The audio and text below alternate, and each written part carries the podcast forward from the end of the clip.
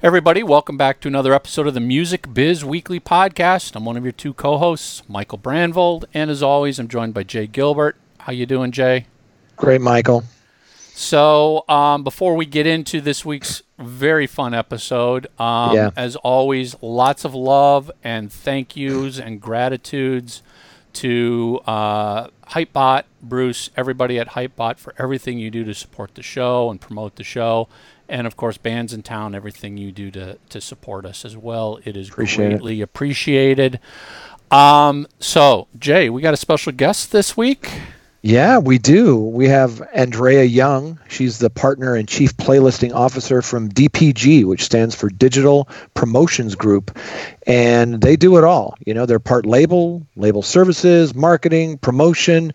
And, uh, you know, Andrea's been around a while and she has some really good insights on this new music business. and and we really focus on the playlisting part of the service. How does that Yeah. work? How do they do it? Um, and and actually, at the end, by the end of the the episode, lots of great takeaway tips. If you're an artist who is considering hiring a playlist promoter, um, some good advice that you should Yeah. pay attention to here. So, let it roll. Today we have partner and chief playlisting officer from Digital Promotions Group, formerly Coral Young. Um, it's part label, part label services, part marketing, part promotion. It's uh, it's a lot of things. It's a lot of parts. Am I pronouncing that right? Is it Andrea or It's Andrea, but I Andrea? don't do anything. But it's Andrea. All right, Andrea Young. Uh, welcome and thanks for Yeah. joining us. Hi guys, happy to be here. Thank you for joining us. Yeah, yeah, so, yeah. So you come from a background of publicity, right? Marketing, advertising, publicity. Yes. So tell us a little bit about your journey. How did, what how did you get through all of those different disciplines? So I did work for um, a label distributor many long time ago, and I also uh, helped computerize the retail music business when there was such a thing. Right? I've been around a while. Um, I started when I was a baby, and um, and so I I did that, and then I also ran a public radio station. So everything is sort of driven by my love of curation and and and uh, and whatever format to deliver music. And the way I got here is that I've had a radio show on Aspen Public Radio for many, many years where I introduce a lot of new artists, and those artists started to ask me to help them. And, you know, what can I do? How can I get my music out there? You like my music, will somebody else like my music, kind of thing. And from there, I, I started my company to help artists deliver their music and understand what could help them. And um, I partnered with um, Nadine Gelineau. Did you guys know Nadine? No. Okay. So she ran an indie marketing company called Musebox, and Eric and I partnered with her. It was sort of a tragic story where she she uh, passed away from cancer, and Eric and I really, Eric Coral and I, really just started to take over the things that she had built and expand on what I had started um, at Aspen Beat, which is my radio show. So that was three years ago. And my passion is, again, curation. That's my passion, my personal passion. So I really was paying attention to that space. And I just loved this idea of it being a bit more democratic on how artists could possibly make revenue off their streams or make revenue off off uh, getting their music heard worldwide um, maybe without even touring or doing other things which i know are very important but i just love this idea and um, that's how i got into this. It's been about three years. We worked with about 150 artists.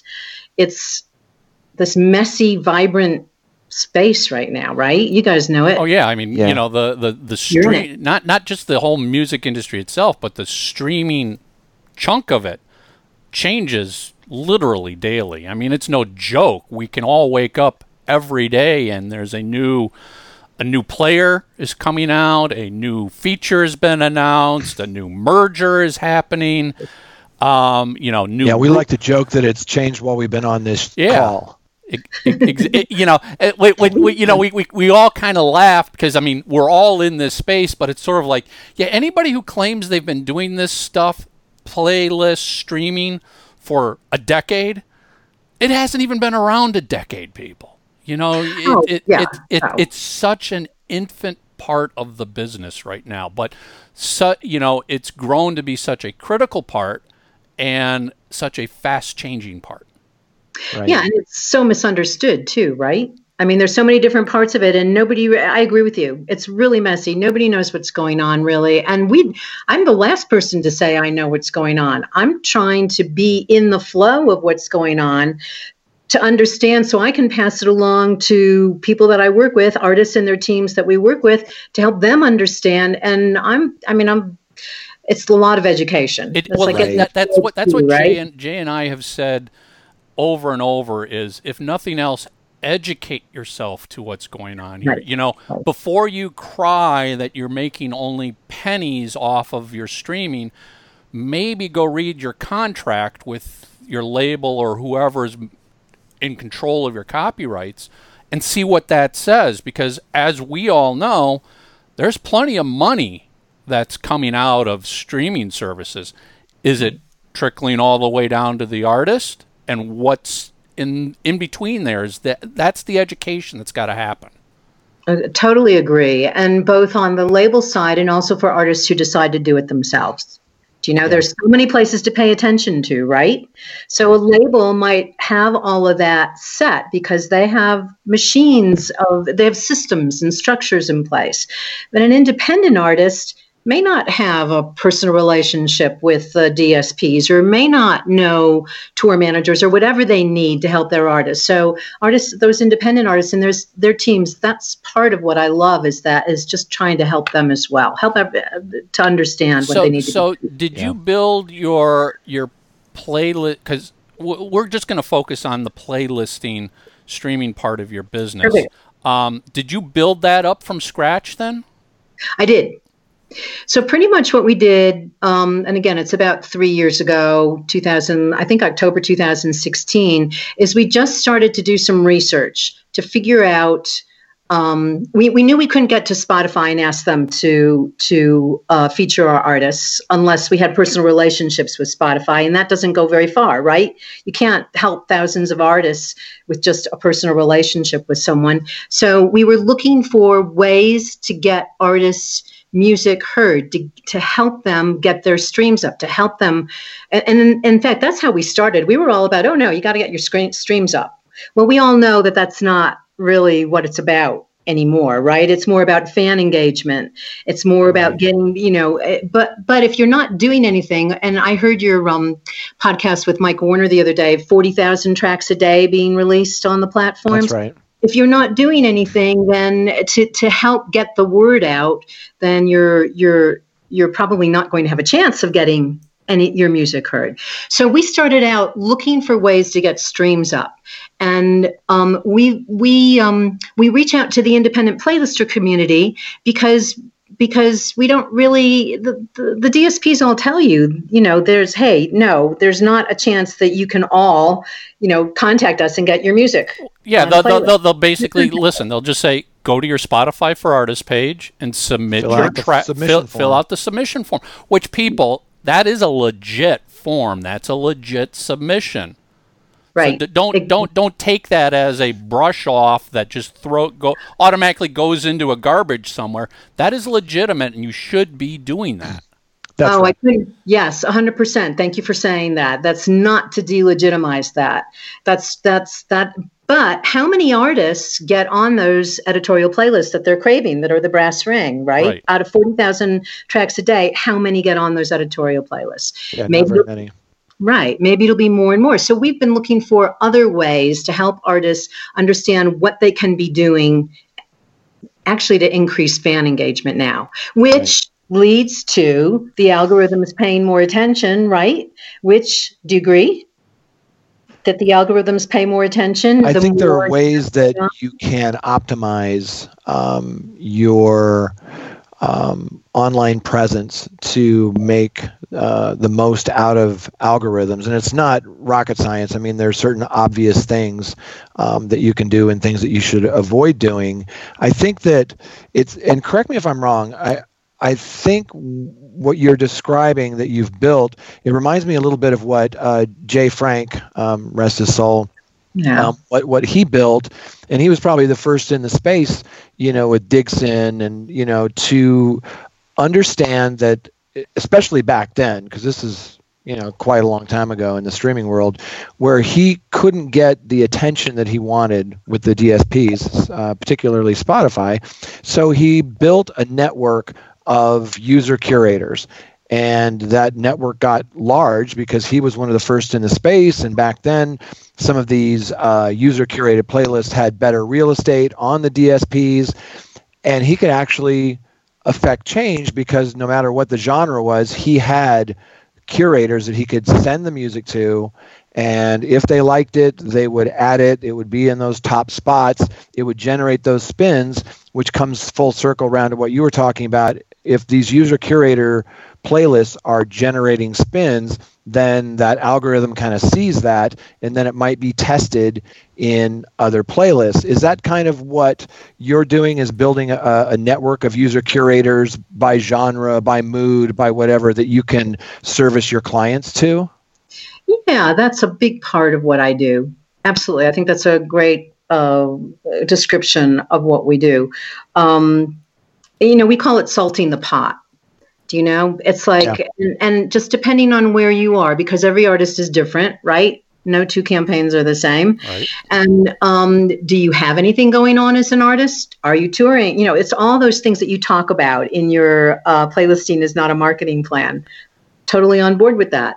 Um, do you well, have any? You know, and, and, and, and, and it, even, it even goes back to the very basic, which comes out of the world, the publicity world. When you sat down with a publicist, what's your story? What's yeah, your what's story? What's your story? I, I, got a new track. That's not a story. Sorry to tell you, having a new track is not the story. What's the story of the track?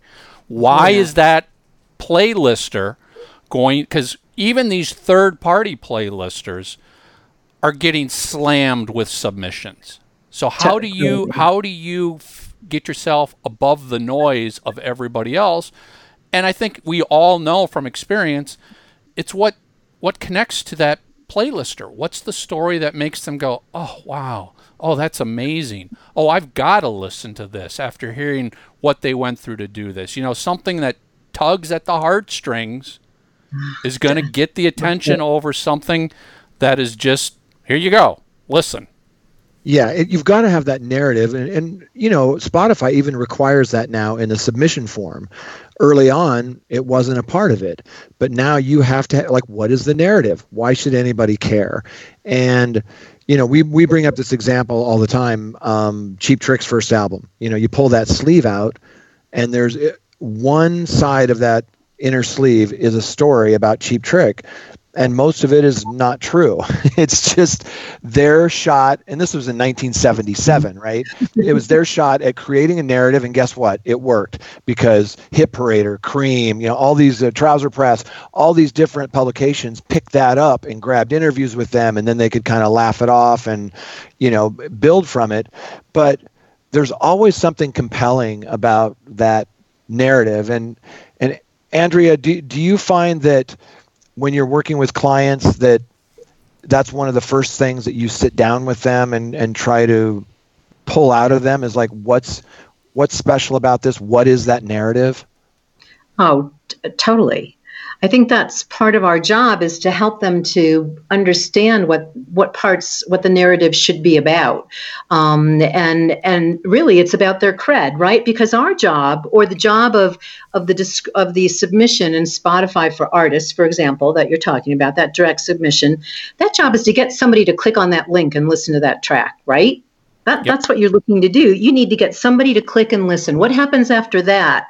That's not in our control. No. That's the music, right? Yeah. That's the music and where it fits in the marketplace and what the curator is looking for and, and all that kind of stuff. But you, you, you've got to find a way to give them something, as you're both saying. And yes, I think that's really one of the most important parts besides everything else that is all about the best practices of of do you have your bio do you have your social links do you have your photos you know i'm a you know i said in the beginning curation is is really what i love and so there's nothing more frustrating for me as a fan than to find an artist find a track and then not be able to find out anything about the artist, not be able to find it on Spotify, not be able to find out where the artist is because that's my journey is is wanting more from that artist. So we yes. So yes, all of that and very important. So do you work with um, music blogs? Yes, we do. Because We do. I I think it's one of the underserved and people don't talk about it too much because it's it requires a little bit of work. But uh, I found that not only do I firmly believe that they're tastemakers and that the digital service providers are watching what they're doing um, because I've seen things happen that could only happen that way. But yeah, it takes a little bit more work. You can't just shotgun, um, you know, a spray and pray kind of uh, campaign out to these folks. It has to be more of a personal um, connection there, right? So, what's how do you approach uh, music blogs? So we have a publicist on staff who separately approaches the music blogs. Although I've been saying for years that I really hope that the, the whole ecosystem comes together, blogs and playlists, because I think they should blogs should have playlists. Well, I was, I have was yeah, I was going to say they, they, do. they really are because that's that's what people don't realize. Your favorite blog might have a playlist. They just may not have their act together in promoting that playlist, but Right. They probably have a playlist or the writer has a personal playlist. But it's Right. it, it's definitely starting to merge into a, a, a I don't I don't want to say murky, but it's all right. Is it a playlist? Is it a blog? Well, it's both. That's Yeah. right. I agree with that. Um, so we go out to them separately now because, as you stated, there's there's a whole publicity and press relationships are much more mature than playlisting relationships, right? Like I'll sometimes have an artist team come to me and say, "Well, you know, we're having a a, a, a showcase uh, in Nashville." So would you invite all the playlisters? And Nashville, Nashville might not be a, a, a great example, but will you invite all the playlisters in Nashville to that showcase? Well, playlisters aren't as geographically located, right? So whereas you have press that's geographically located, uh, playlisters are sort of worldwide. They don't always tell us where they're from. So so it's it's it's different uh, Yeah. Avenues of reaching out but i think it's really important especially right now. I've seen i've seen it become more important i think recently. I I, th- I think artists also need to realize that that a lot of the playlists, third-party playlists that we're talking about here, not not the mm-hmm. DSP curated ones, third-party playlisters maybe never started this with any intention of anything. It's not like they sat down and said, "I'm going to write a blog and I'm going to start reviewing music and I'm going to start reviewing shows." they just were pulling together their fun songs that they liked. Their friends jumped on board. It started rolling, and it's never become quote a business for the playlister. It's just something they do. So you have to respect the fact that when you're reaching out to that third party playlister, it might just be some average person who you know yeah i'll get to it it's not my it's not my gig running a playlist i'll get to it in the next two weeks because that's all the time i commit to it I think that's really true. I mean, within the third party user playlister universe, I mean, you've got brands Yep. who have playlists. Those are considered third party playlists, right? Those aren't Spotify company Sure. playlists. Um, and you've got uh, professional playlisters. They may do this for a, or try to do this as a living, right? This is what they do. They put out every month. They put out a playlist, and they put it out all over the platforms. And they have um, uh, shows and showcases of the artists that they love. But a majority of the playlists that we go out to are small. These independent playlisters and their playlists, and they're messy, as you just noted. They they it might not be a business for them. I mean, how are playlisters making a living? Are they? Do you know well, what's the yeah, I mean, that? well, you know, that brings up an interesting sidebar, which I think is worth making sure everyone understands. Oh. If, if you know, if that playlister is saying, "Give me fifty bucks to get on my Don't. playlist," don't do that because Never. ne- never, you know, first of all, the playlist itself could be gone tomorrow when Spotify finds out somebody's charging. But you, as an artist who paid, could also have your account completely suspended Yeah. Forever. I've seen it happen. I've seen it happen for so few streams that were purchased like that. Um, I, I, know it's hard because we, uh, you know, uh, I think as an artist, every artist thinks that they're releasing great music and the world should listen to it, right? And I get it. I totally sure. get it. And that everyone should love it. And I get that too. So I think it's very frustrating for artists to see how long it can take. And I'd love to hear what you say about that as far as developing your following on the streaming platforms and yeah. touring and whatever. It's not, you know, so we offer campaigns um, and they might be short campaigns, but that's really just to help artists get started. It's really a long tail effort. I It is. It's a, it's a, it's artist development and and look, I get it. You want your music out, you want it out now, you want as many ears to hear it as possible and that's that's all legit.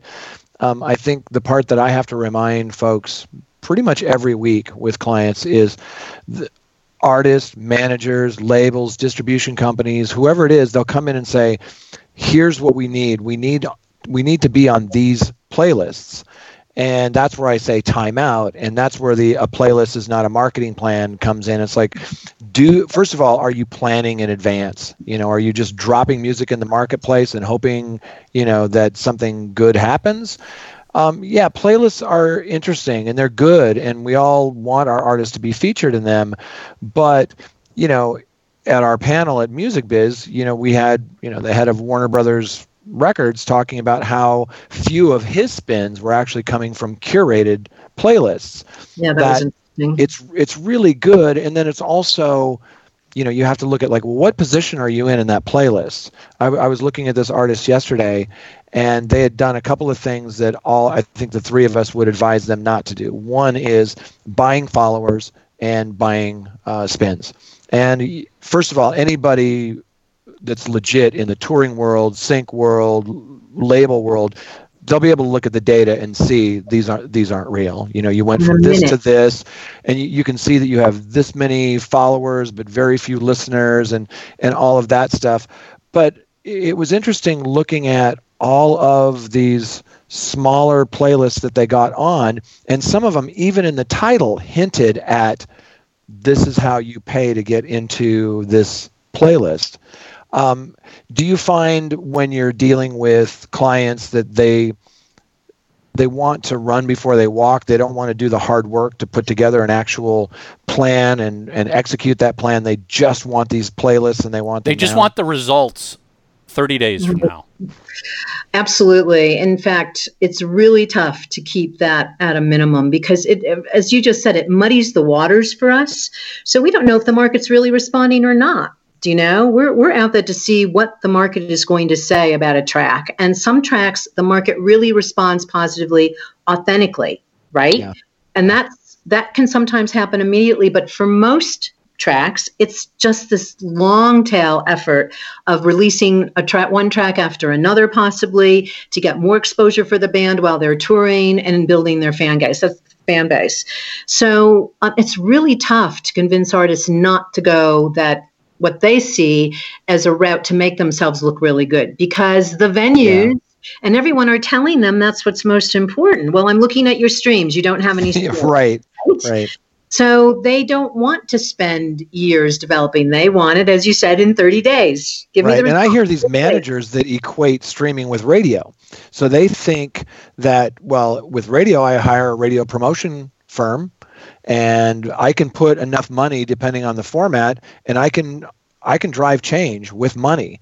And you really can't do that, you know, on the streaming side. It's it's it's a lot more dangerous, but it's also so much easier to find out what's real and what's not. But what about what Spotify also announced? I think in the past couple of days about the the targeted uh, ads. Yeah. That oh, the tar- very, that that was very interesting, right? especially when it was revealed.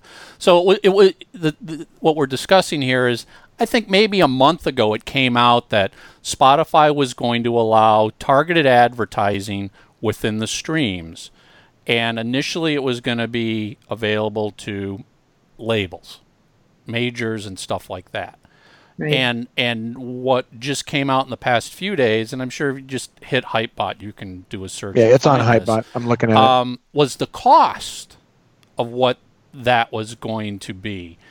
and and the, the headline I remember was the cost makes this pretty much prohibitive to anybody. Yeah, indie labels can't afford to use it. If an indie label can't afford to use it, an independent artist sure isn't going to be able to afford to use it. And I think the example they sh- they mentioned was Spotify is recommending a budget of five thousand dollars. Right. Right. And then See, now, they I'm- go ahead, Michael. I was going to say, and then they equated with roughly how many streams you should be getting out of that, and the math was calculated. It's like, all right, you're paying five thousand dollars for this X amount of streams, and you're only going to make nine bucks in the end out of this. Yeah. So- See, I have a different I have a different opinion, and I, I respect that. But I had this conversation with an artist manager yesterday, and I actually like this program, and for a couple of reasons. One is that if you do believe in your track and you have the funds to do this, y- you, they they have to play the whole song, which is great. Number one. Number two, they know it's a sponsored song. Number three, they're not going to put an EDM song in front of a country playlist. It's all going to have to fit and make sense. And they're not the first to do this. Deezer had tested this, you know, a couple years ago.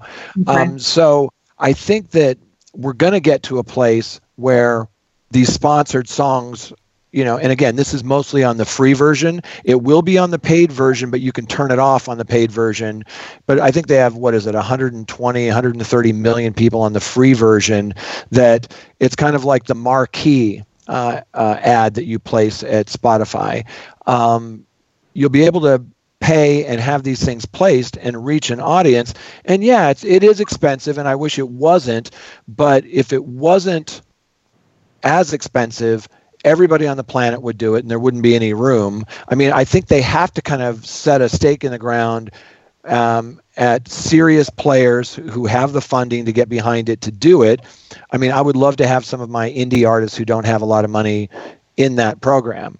And I think there's two things that have to happen here. One is I, I love this program, and I, I, I think that it could really help to bring great music to people's ears. It's kind of like if you watch the now that's what I call music uh, CDs. Um, they always have a place on there called What's Next, which is like four or five, six tracks of developing artists. So you're on there with Drake and the Chainsmokers and Katy Perry and whoever, but then there's that that other section down there.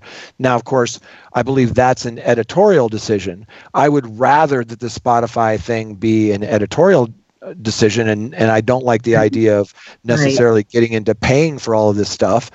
But I, I like having a tool that I can use to get something that I really believe in in front of people. Well, I, you know, and I, I, I want to add real quick. I do think what they've launched here is very cool, but as we started this whole show off with, it it's just launched. It is just launched. The you Yeah, know, it's it, it, it, not it even you know, um, go try and remember back to when Facebook first launched targeted advertising. Right, right. You know, it's evolved in the Facebook world so much since then, and I to. and I I can pretty Right. much guarantee you the Spotify platform is going to evolve the same way. The fact that they're they are giving you that they acknowledge that an opportunity needs to be made to get allow you to get in front of a targeted audience is Right. really important. Now, how that's going to evolve, we just know it will. We don't know how, but you know, you can pretty much bet that if they do this and they prove that revenue can be made from this, that the other DSPs are going to jump on board and start doing the same thing. And, you know, at the end of the day, as a marketing person, I think that's great. I know my toolbox has the potential to target people all over if the budget is there. Yeah. Yeah, we, we have two artists right now who are sort of playing with this idea of um, advertising to get people who might be interested in listening to their music on the social media platforms, and they'll probably work do the Spotify thing as well. And It's very, it, uh, it's, as you said, it's it's all new, and I'll be really interested to see. These are artists without any following. These are not established artists. These are artists who have resources, their teams have resources, and they're just going to go out with someone no one's ever heard of before themselves and and see what, what they can get going with advertising and, and marketing campaigns, just like any brand would do in the world, right? only now in the world of music. Yeah. So um, I'll be very interested as well to see what happens. I'm sort of what, what you said, Michael. You know, I'm I'm open to anything that works, right? Yeah. If, but but but not only for the top tier, right? Do you know that that's my question is where where's that group of uh, 150,000 artists as um, uh, Willard Ahdritz from Kobalt said? You know right now 5,000 artists you've never heard of are making a living off their music in the next couple of years. 100,000 artists you've never heard of are going to make a living off their their streaming music revenues. You know where are those artists? Are you know how, how how can they be how can artists become those artists yeah. making a living off their streaming revenues. And right now, I, I see very few of the artists we've worked with being able to make a living off their revenues. Yeah, and but you know they never really did. Um, a lot of the artists, you know, I worked for Universal for almost 20 years. I've seen a lot of artists that never were recouped. It's we, we always come back to this. First of all, you know, a stream is not worth a download, right? A download is not worth a CD. It's just not. They're different experiences. Uh, right. The live experience is a different thing. And Michael and I talk about this all the time. You know, the money you make from your streaming. I, you know, when you hear these people say, "Oh, well, it's a ripoff and they're screwing the artist," well, you know, what does your deal say? What percentage do you get by going through your label? Do you is it a controlled composition? Did you write it? You know, as you kind of go down and things are split up, I know people who are making really good revenue on streaming, but all of them this is not the end all be all. It's one part of a marketing plan. Are you doing sync licensing, right? Are you touring? You know, are you selling merch? There's so many areas now, uh, and you brought this up at the beginning of the the talk. Is that, you know, that's a lot for an artist to have to manage their socials with YouTube and you know the DSPs and their touring and writing and recording and there's so much more that artists need to do these days. But I guess the point I'm trying to make is that streaming is important, but it's not as important as I think a lot of people make it out to be. Um, there's a lot more to creating um, engagement, uh, growing your audience. That, yeah, it's nice to have streams, but for example, um, we have a, a client that jumped out and got millions of streams from a release uh, that she did, but she's not doing well on touring. And uh, you know, we had an A and R guy on the show a while back, and he we asked him, you know, how do you sign artists? And he said, I look for that lineup around the block, you know, where people want to go see them play. Right? That's the same way they did it when Elvis was playing. Right? right. You can right. you can kind of see that that and feel that energy. Well, these playlists are great and you can generate revenue from them, but eventually you're going to be taken off of those. It is a meritocracy. It is based on the quality of the track, but it's also based on timing. Um, it's based on a lot of different factors. How do you manage when you're talking to your clients? They, they come to you and they say, "Well, you know, I, I just got to be on this this playlist. That's that's all I need, and and I'm I'm good to go." I say, okay, then we're probably not the company for you because that's not anything we could ever promise or say to anybody. Our job, again, is to, um, as you just stated so eloquently, get them in place, get them in position so that the, help them understand what they can do themselves to get in position.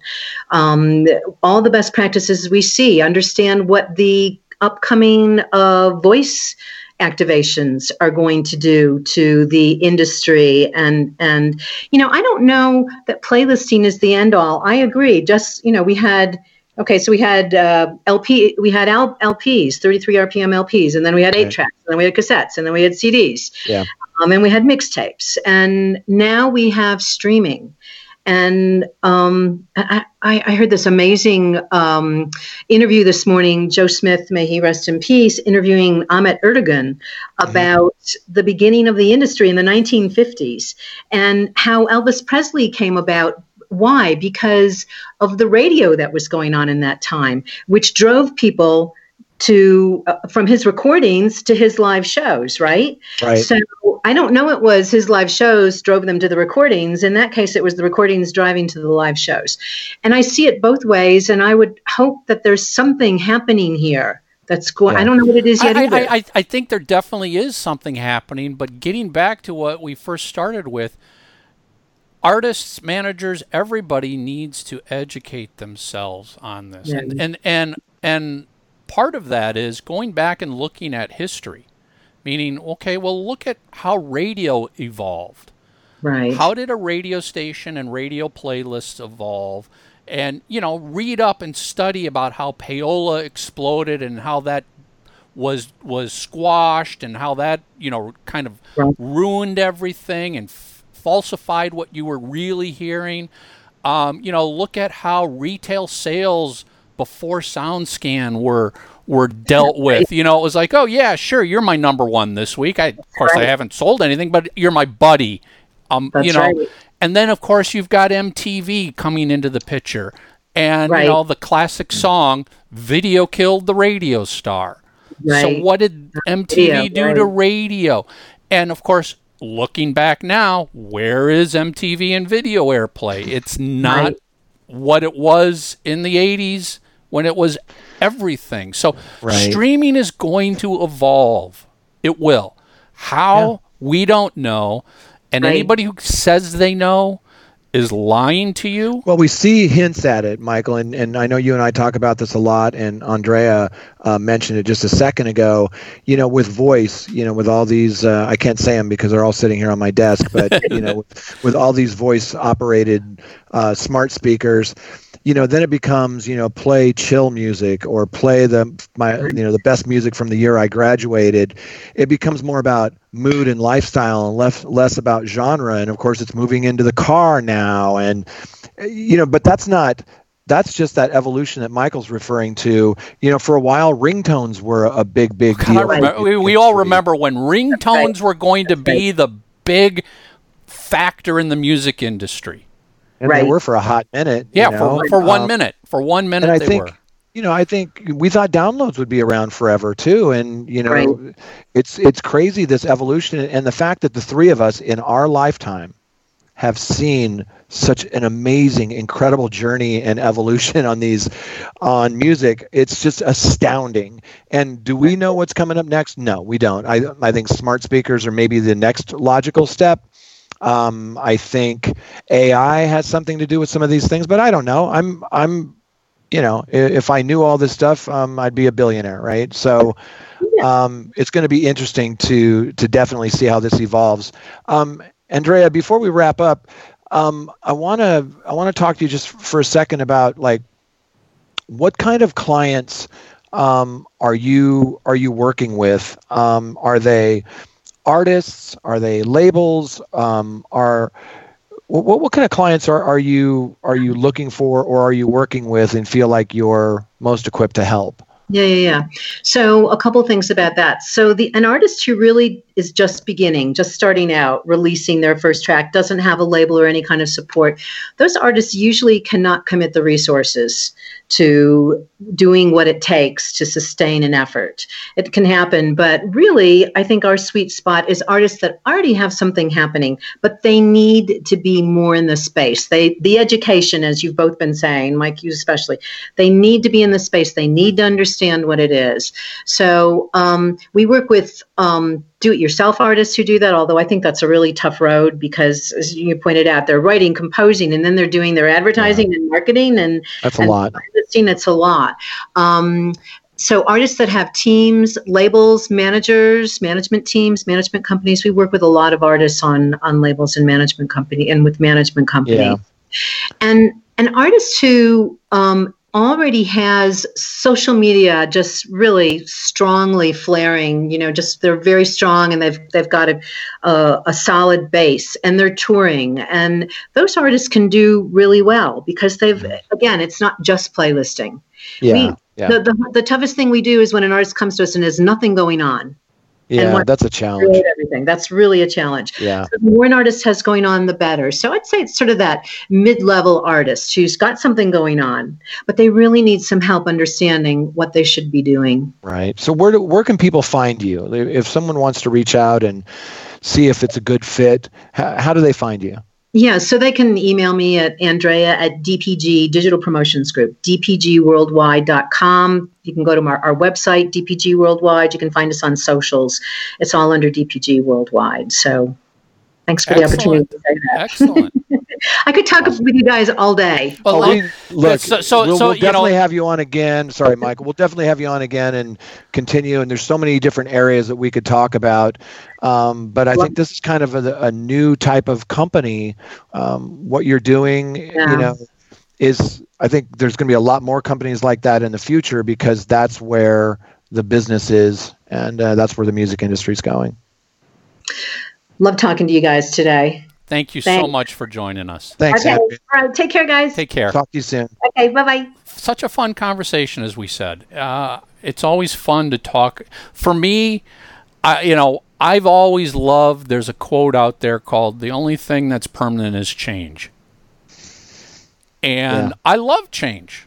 I, you know, do it, it can be very scary, of course. You can be unsure, but if you don't don't let it deter you, um, it's exciting to see what is that new feature. Oh my God, they just, re- you know, I, we we we've said this so many times, especially about Spotify. Is like, you know, they surprise us when they release some of these personalized algorithm-driven playlists. You know, when Discover Weekly was first released, when Release Radar was first released those were exciting changes. And Yeah. i don't know if you saw it today but they you know they've released everybody's year-end 2019 playlist. I Yep. can't tell you how much i look forward to getting that email I so i can go in there and see how much i've done.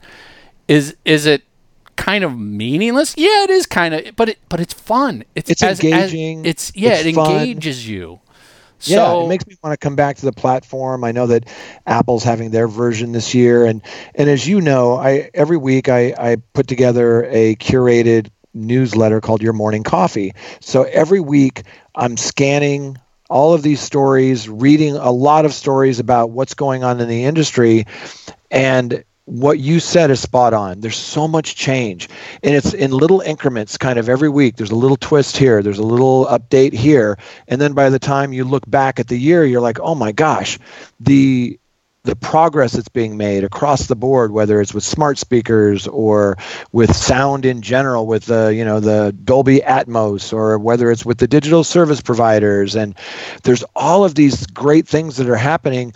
And one thing that you and I talk about a lot, and will be coming up on a show soon, is all the different tools that are available for folks to use to market their music. That's what's really exciting to me. Is you know sometimes you'll call me and go, "Hey, did you try a bot letter? Have you tried such and such?"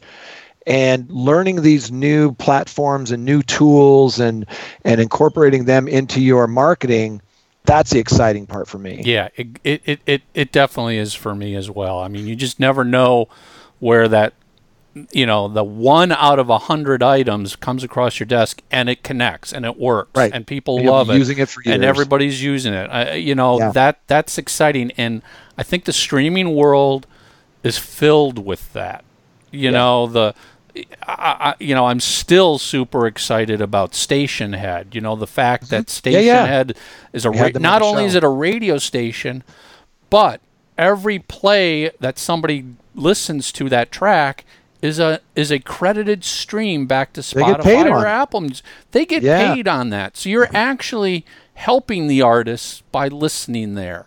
That's right. Um, and it's your radio station. it's If you want to do, you know, rock is not dead, or here's the best power pop, or here's a Kiss thing, you can do whatever you want. You control it. But to your point, it's not, you know, something where no one's getting any benefit from it. There's a direct benefit every single stream. It's just another stream that they get paid on because it's drawing from Apple Music yep. and Spotify. So, so y- you know, if, if cool. if nothing else, what I I would always encourage everybody, if you are in the music business, on the on the management, marketing, promotion side, or you're a band, regardless of what you think about Spotify, Apple Music, iTunes, what you know, whether you love them or hate them, you have to be on top of what's going on. You have to be using them so you understand it because let's let's face it, streaming isn't going to go away. We're we're we're not going to go back to the good old days of selling vinyl and making a fortune off of. it. That's not happening. So accept it, learn what you can from it and stay on top of it. Absolutely. All right. So, um, once again, lots of love to all of our sponsors, Bandsintown, Hypebot. Um, Thanks, Bruce. Yep. Thank you for everything you guys do. If you're watching us on YouTube, hit that little red you that YouTube subscribe button so you never miss an episode. And if you can head over to iTunes, leave us a review and a rating. It means a lot. It helps us Appreciate as it. well. It's very well appreciated. That's it. We're out of here. We'll see you next week.